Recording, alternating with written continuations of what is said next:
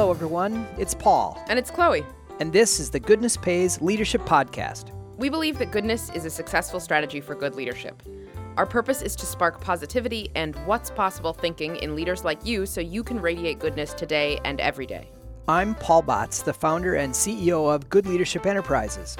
Our mission is to spread goodness because we believe goodness pays. I make my living as an author, executive coach, and professional speaker. This podcast is being recorded in the Aspiration Suite of our offices in Minneapolis, Minnesota. And I'm Chloe Radcliffe. I'm a writer, communications consultant, and speaker coach in the Twin Cities. And I've been working with Paul for the last 3 years and doing a lot of writing with him. Mm-hmm. You can find more about this podcast and Good Leadership Enterprises at goodleadership.com. And check us out at Facebook, Instagram, Twitter, YouTube, and LinkedIn. You can subscribe on iTunes, SoundCloud, and our website at goodleadership.com. And as always, we invite you to leave ratings, reviews, and comments.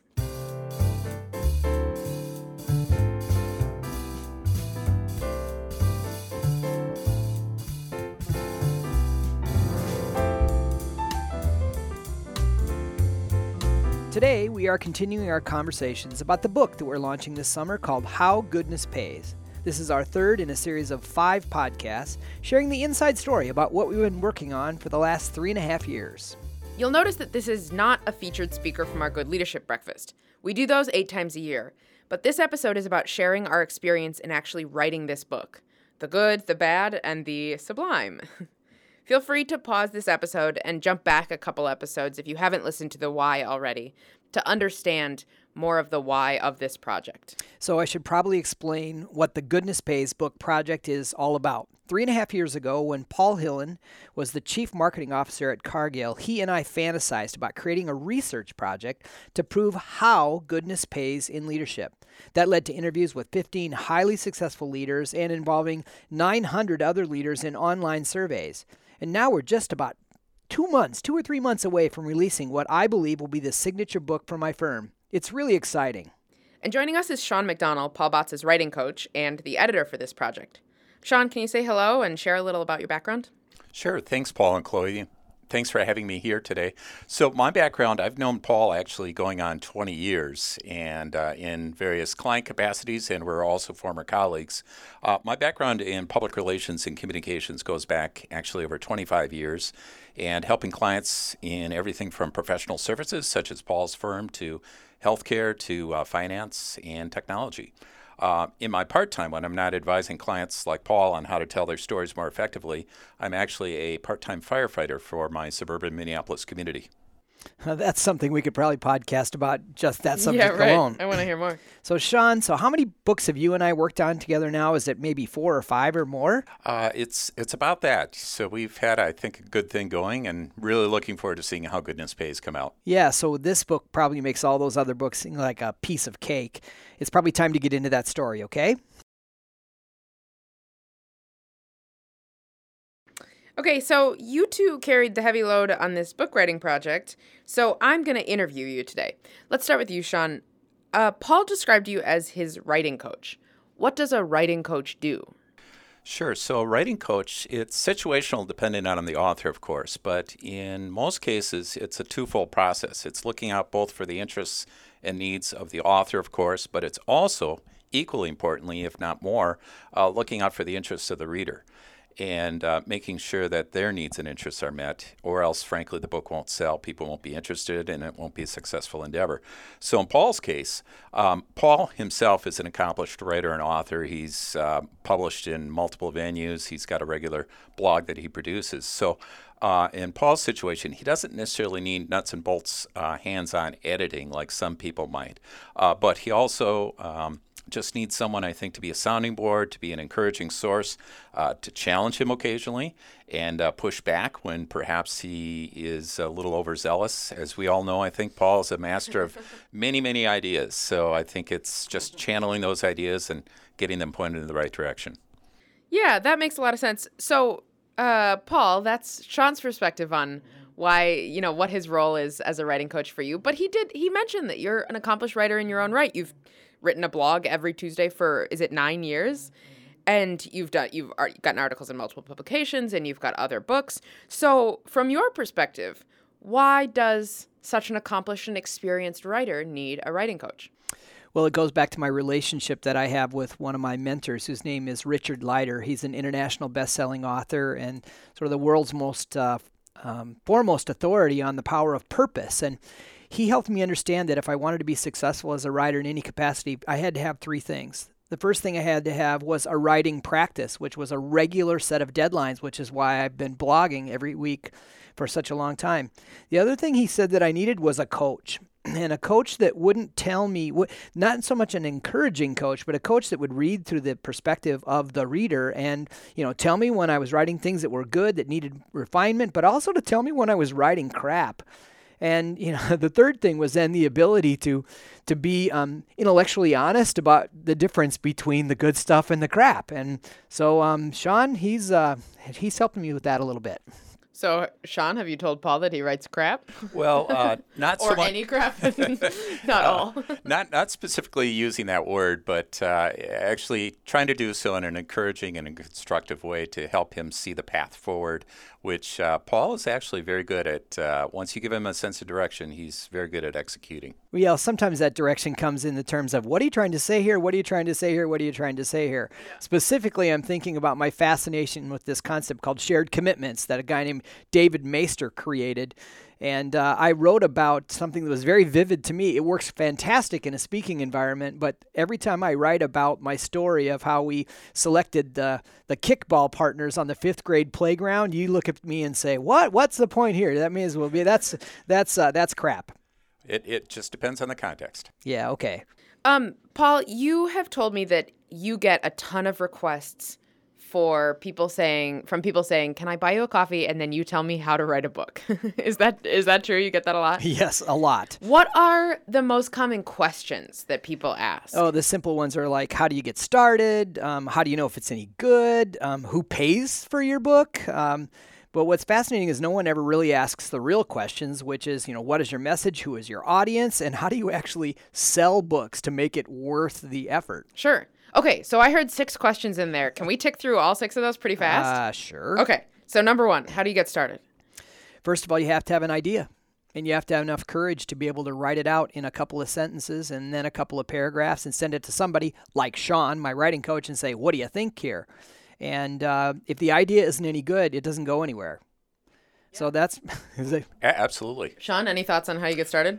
Well, no, I completely agree with Paul that you really need a sense of drive and purpose to push through these things. I get asked myself, too, how do I get going as an author? I've worked on other book projects with other people. And the commonality of those who are successful, such as Paul, is really that impetus to really see a project through. Sure. Well, and that kind of goes to the next question, how you know if it's any good and who pays for it. No one's going to pay for your writing unless it's good. And you have to have the courage to be able to ship it to a whole bunch of people. Say, what do you think of this? And sometimes they send back saying, I don't get it at all. But other times they do. And you say, well, who would you think would be interested? And they say, I'm interested. Or I think this would be a great book for CEOs or whatever. And so, but I think having the courage to be open, to let other people critique your stuff is probably the most important skill that writers have. Yeah. How do you have a way, let me ask this differently. Do you have an internal compass that tells you whether an idea is good or whether even the writing that you're producing is good? So it goes back to how I described how I make a living. I spend equal amounts of time writing, coaching, and speaking. And as a coach and as a speaker, you know when things that you say sure. connect and create a spark. And I just got really good at writing those things down in the margins of my notebook. Oh, that's cool. And when I know we talked about something that was transformational and maybe something new for me before my day is done, I will always take that thing and put it onto my weekly organizing sheet as to something that I need to put into a blog or to explore more fully. And I think that's the benefit of Richard Leiter saying to me, you need a writing practice, because I'm never more than a week away from being able to express something that happened that I knew created a spark. Mm-hmm. Yeah. So you are really relying on that instantaneous feedback of other people being in the room when you're germinating that idea, speaking, coaching, whatever that is. That's cool. Yeah. Because there's virtually no instantaneous feedback when you're staring into your Microsoft Word document writing something out. You know, you just never know. No, I hear that too as a coach, where it's imperative, I think, to be able to be that sounding board and that source of enrichment and nourishment to the author as they go forward. I mean, you think of the Beatles, Paul McCartney and John Lennon were a huge collaborative team. They needed one another to be sounding boards for one another to get to the status that they did. Once they went solo, they weren't quite as successful as they were when they were a collaborative team. Yeah. Sean, so I think we've pretty much covered the first three, the questions that you get asked, Paul. How do you start? How do you know if you're any good? Who pays? Sean, do you have anything else that you want to add to how do you know if you're any good or who pays? Sure. Well, one thing Paul and I have talked about, a mutual friend of ours, Brian Freeman, who for the last 10 plus years has been a best-selling thriller author who lives actually right here in the Twin Cities. He gets asked that all the time because he travels around the world promoting his books. And his response is, look, I'm a 20-year quote-unquote overnight sensation. I've been working on this for 20 years. The secret to actually writing a book, any book, to get going is actually just to sit your butt down in a chair every day religiously, like Paul has done too, and bang out copy for a hour or two and just stick to it. It might be your first draft, might be crap, as Paul said, or it could be pearls of wisdom. But either way, you just got to keep sticking with it, as Brian has done and now Paul has done too. Cool.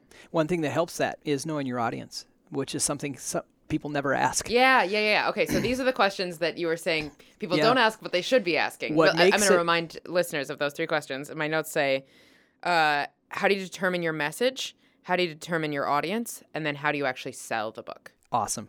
So our message, without a doubt, is that goodness pays. And we understand that we have to offer it up in different language, in different situational settings, and with different techniques to sort of penetrate the psyche of our audience, which really is business leaders. Yeah. And business leaders are different than other people in a way that they really do measure the success of their leadership with financial return. And so this idea that goodness pays is a plural concept. Goodness is something we learn about from our grandmothers. The way we think about it is that it's that condition where people actually thrive together. And you put that with pays, and for us, there's a lot of ways to measure goodness, but the way that business leaders measure is financial. Yeah. So we are not backing away from the idea that we're writing to business leaders about this idea of goodness and that it will pay for you. So what I just heard is really an answer to the second question, to the how do you determine your audience and then how do you target your audience? And I heard you say that you've got to figure out how to do it in multiple ways, take through multiple channels, multiple angles, and figure out what matters to them. What is their bottom line? In this case, it's a literal bottom line, but what is the thing that will tip the scales for whoever your audience is? How we heard your message about that the message of this book is that goodness pays. How did you isolate that message? How do you determine what the actual core crystallized center of your book is? Well, that came from the discussion that we just had earlier with Paul Hillen about why did we do this project. He had a personal transformation in style. I literally described him as a bag of hammers when I first worked with him as an executive coach. And he went through a personal transformation process, decided to invest in the lives of his people, both personally and professionally, and had a personal renaissance that resulted in some spectacular results as a leader, financial results.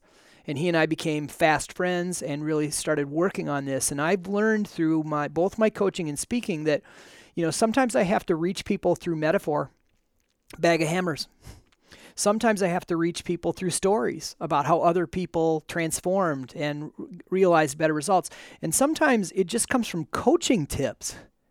And so that's one of the things that Sean really helped me with. He helped me embrace the idea that I coach most of my time, and writing out coaching tips in 2 sentences or less is really actually quite interesting reading to people.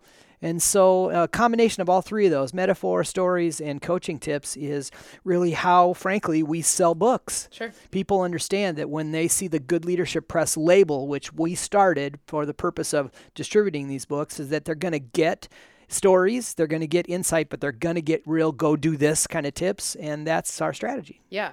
So that's how you make the book attractive. Do you have more sort of nitty gritty perspectives on how to actually sell the books? Yes, we do. We think we sell them in bulk. We find people who are interested, and we ask them how they can help us, spread the message inside their own organization. We obviously sell books through our Good Leadership Breakfast series. We sell books through speaking. And over time, books sort of capture their own momentum. If they're good, which is why you have to be very careful in the early stages to write things that we know people are going to want to read. So, yeah, we could do a whole other podcast about how to sell books. That would be fun. Sure. And Paul, the last book you and I collaborated on, the 7 F's, where are we for sales right now? Yeah, what really works. We're almost at 30,000 since we started that one. And, you know, as an independent author, we self-publish. Those are really big numbers. Mm-hmm. Yeah. Sean, what stuck out to you as you were shaping Paul through the message and shaping then Paul's writing to be attractive to the audience?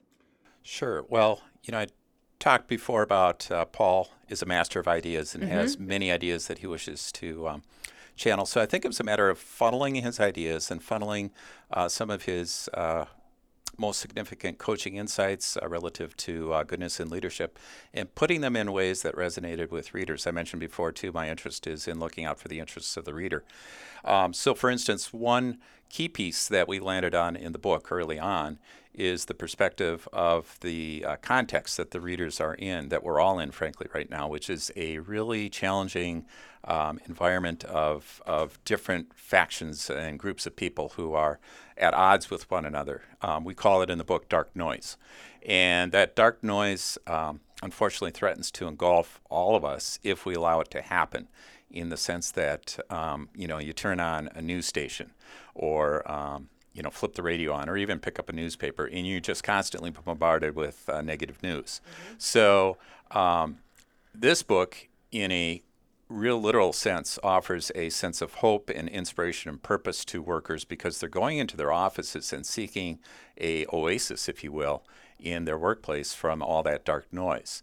Yeah. But beyond that, this isn't just a feel-good book. It's far from that. It offers some very practical, salient, pragmatic tips on how to get there. And as Paul just said, we've been able to show that there's actually a bottom-line benefit to taking that approach. Yeah. Okay, I want to ask both of you, what was the hardest part of this process? Well, I think I can start this conversation. I'm curious about you. I've never worked on a project that lasted 3.5 years. Without wrapping. Without wrapping. I mean, I think maybe the longest project I'd ever worked on before was maybe 6 months. Wow. Yeah, and that's a big jump. I completely misunderstood how long it was going to take to do a credible world-class research project. I completely misunderstood how difficult it was going to be to get so many partners to work together. So, you know, research partner in Jerry Miola, Paul Hillen being the sponsor and a co-author. Sean was involved, you were involved, Chloe, and many, many, many other people. In addition to that, both Paul Hillen and Jerry Miola changed jobs during the middle of this project. And so, I mean, that for me is the biggest thing. I have a couple other things I'm thinking about. How about you, Sean? Sure. Well, you know, keep in mind there are a lot of moving parts to this book. I mean, there was a quantitative survey of over 900 business executives from around the country. There were qualitative interviews with 18 champions of good leadership, just top-tier executives, CEOs and former CEOs of companies who, frankly, it takes a while to get on their schedule to begin with to be able to conduct the interview. And then once you do the interview, it's really a matter of following up and making sure that we've got the salient points from the interview. Then it's collaborating two very, very different authors, and getting their perspective on the book. And it's just a lot of pieces to put together. Yeah. How do you manage that? So you as the writing coach, and I want to be clear for our listeners that, Sean, you're not talking about you as one of the other authors. You're talking about Paul Botts and Paul Hillen. Correct. And that you are the writing coach on the whole project. So how do you manage two different voices, two different perspectives? You know, I'm sure there were times when you and Hillen disagreed. Well, he's a bag of hammers, and I'm the ultimate optimist. Yeah, right. Yeah.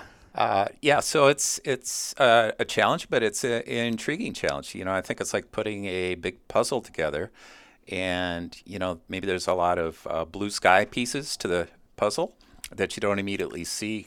How in the world are these things going to fit together? But you just stick to it, and through talking to the authors and really pouring into, say, the research, you eventually start to put all the pieces together. And the happy part is we're seeing the finish line. We're really, really close to having this book ready. Cool. Well, I think I can be even more specific about that. So in the initial research, we learned that 4 out of 5 business leaders actually believe goodness pays. That remaining 20%, that 1 out of 5, are split between not sure and no, they don't believe it pays. And so there's a skeptical point of view or a point of view that needs to be honored in how we went about this, because sometimes when you say things like you have to build commitment so that profitability is a concept that's healthy for everyone, there are some people who scoff at that and say, no way. And so we have to embrace that but I think we found out early on that maybe we were probably honoring the skeptic too much in this, and we're getting our own selves stuck about how much we really believed in our concept. So we've gone back and forth, and we got unstuck by also taking on one of our original manuscripts and shipping it out to about 12 people, including Brian Freeman, who you mentioned earlier, saying, what do you think about this? Yeah.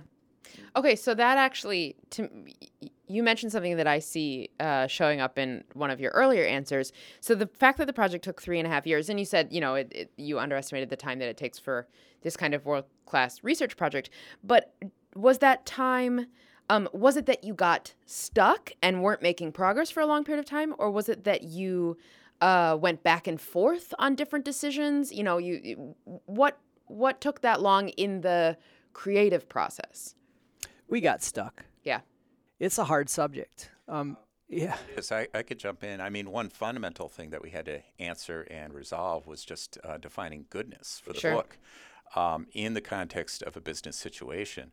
And the feedback we got from people outside that Paul just mentioned, again, reiterated, you really have to do a masterful job of defining goodness as it applies in this book. And I think we've landed on a definition and a support and buttressing of why goodness pays and how it pays that is really intriguing and is going to be useful for our readers. Cool.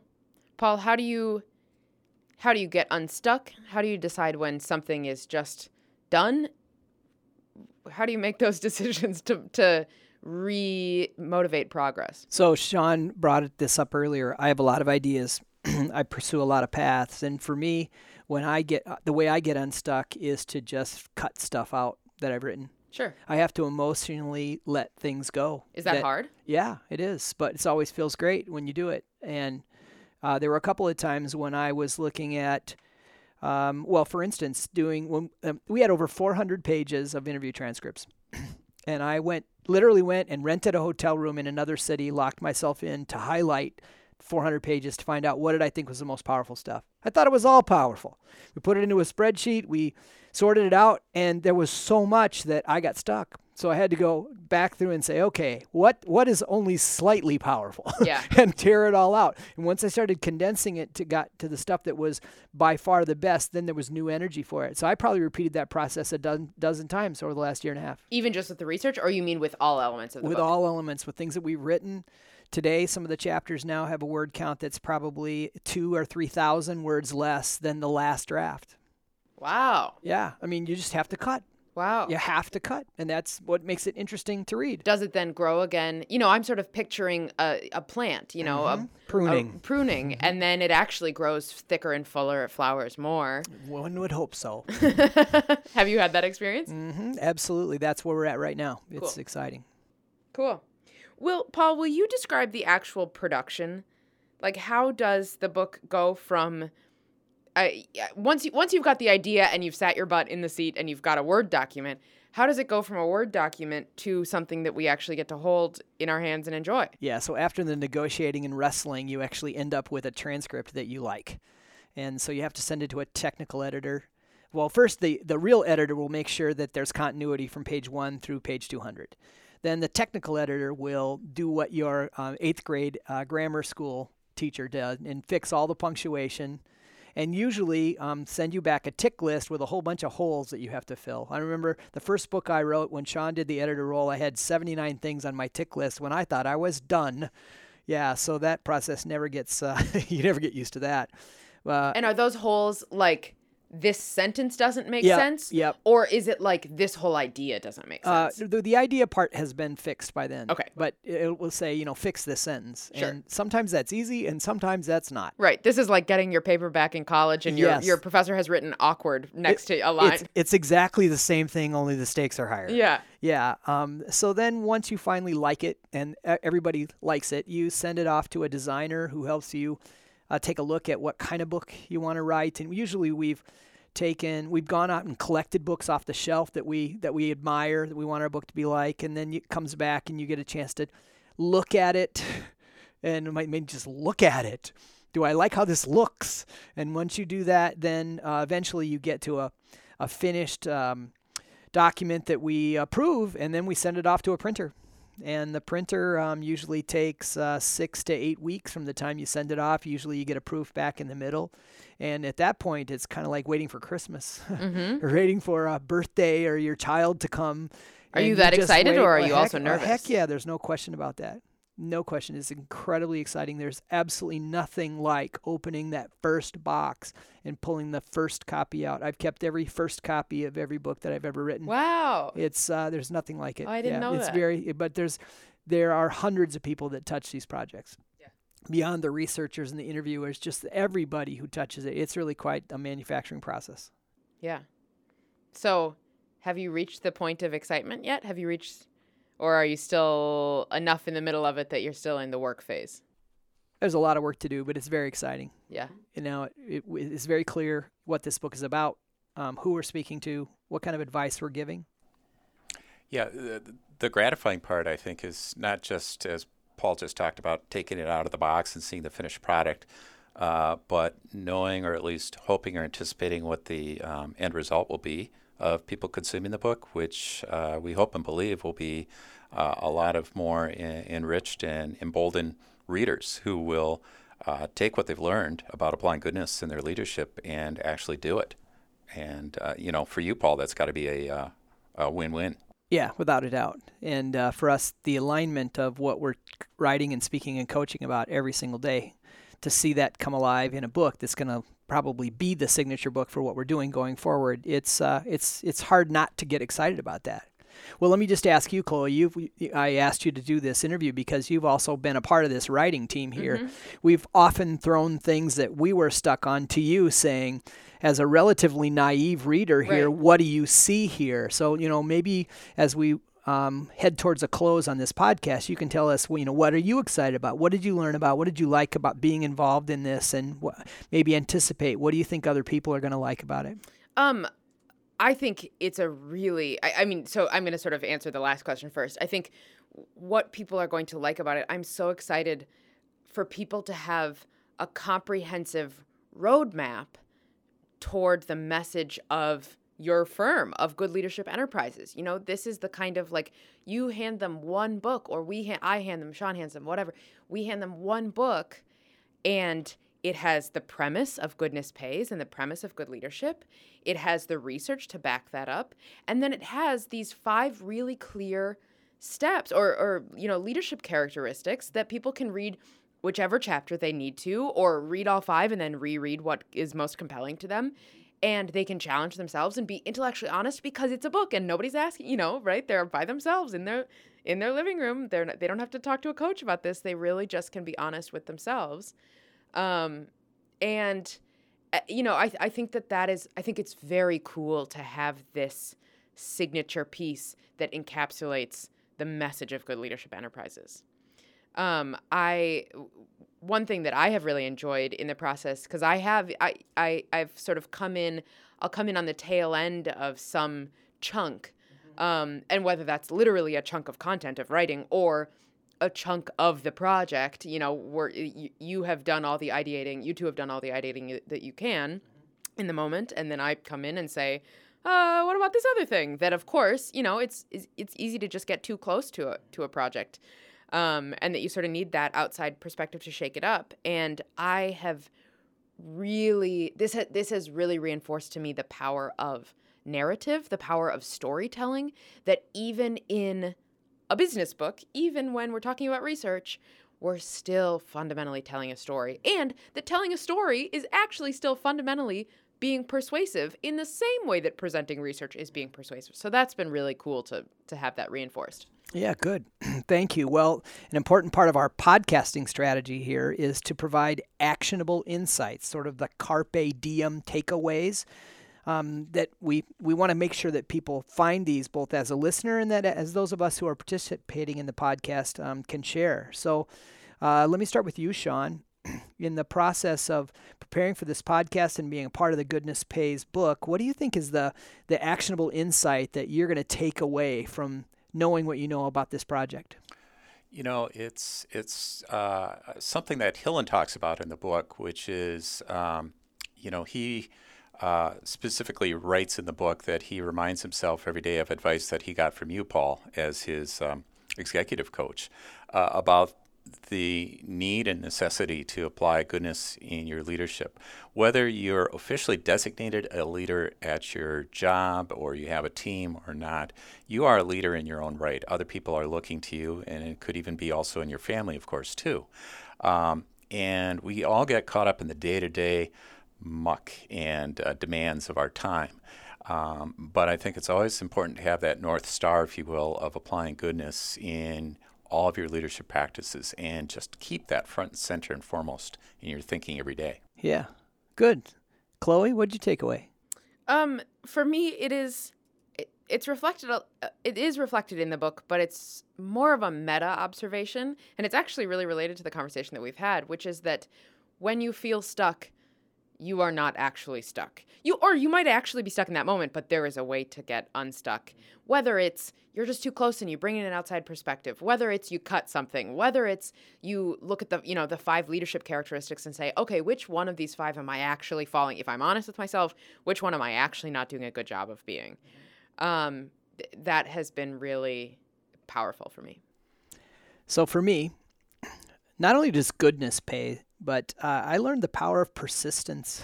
There was just so many moments where we could have decided, oh, well, there's another way to send this message. But Sean and I, we'd get back on the phone and we'd reassess, and then we'd cut some things and we'd start over again. And here we are, sort of poised to see this project really come to life. It's also completely obvious that between the time we started this project and are ending this project, I wrote one other book in the middle of this. Partly because we had to, but also because I think I needed to get my confidence back as a writer, because this one was so difficult for a while. And maybe the final thing is that, I'll say it again, nothing significant ever happens alone.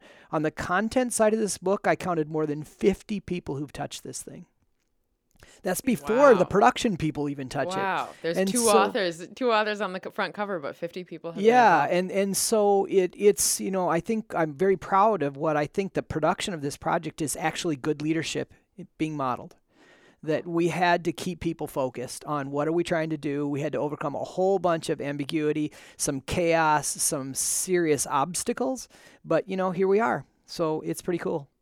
But I should say once, for instance, the 18 CEOs and other executives who were interviewed, once they found out about this project and they were interviewed and asked and had the opportunity to talk about it, they were truly jazzed and excited. And in fact, once this book comes out, I fully expect that they will be among the top evangelists for this book. One thing that we did up front was research this book and its topic in contrast with all other business leadership books, of which there are many. And frankly, there is no other book like this out there on the shelf right now, which I think will be very appealing to the buying public. Yeah, well, thank you. So we always end this podcast by stating the obvious, which is what we really believe. So, Chloe, what is that? Goodness pays. How about you, Sean? Goodness pays. Yeah, absolutely. And in this particular case, it's how goodness pays. Well, thank you very much for investing your precious time, whether it's exercising or during your commute or maybe even laying in the sun or maybe flying on an airplane to someplace. As I said in the beginning of this podcast, our future episodes will go deeper into the Goodness Pays book project, and we will continue to also present the speakers from the Good Leadership Breakfast later this fall. So thank you very much. We really appreciate you investing the time, and we hope to see you soon.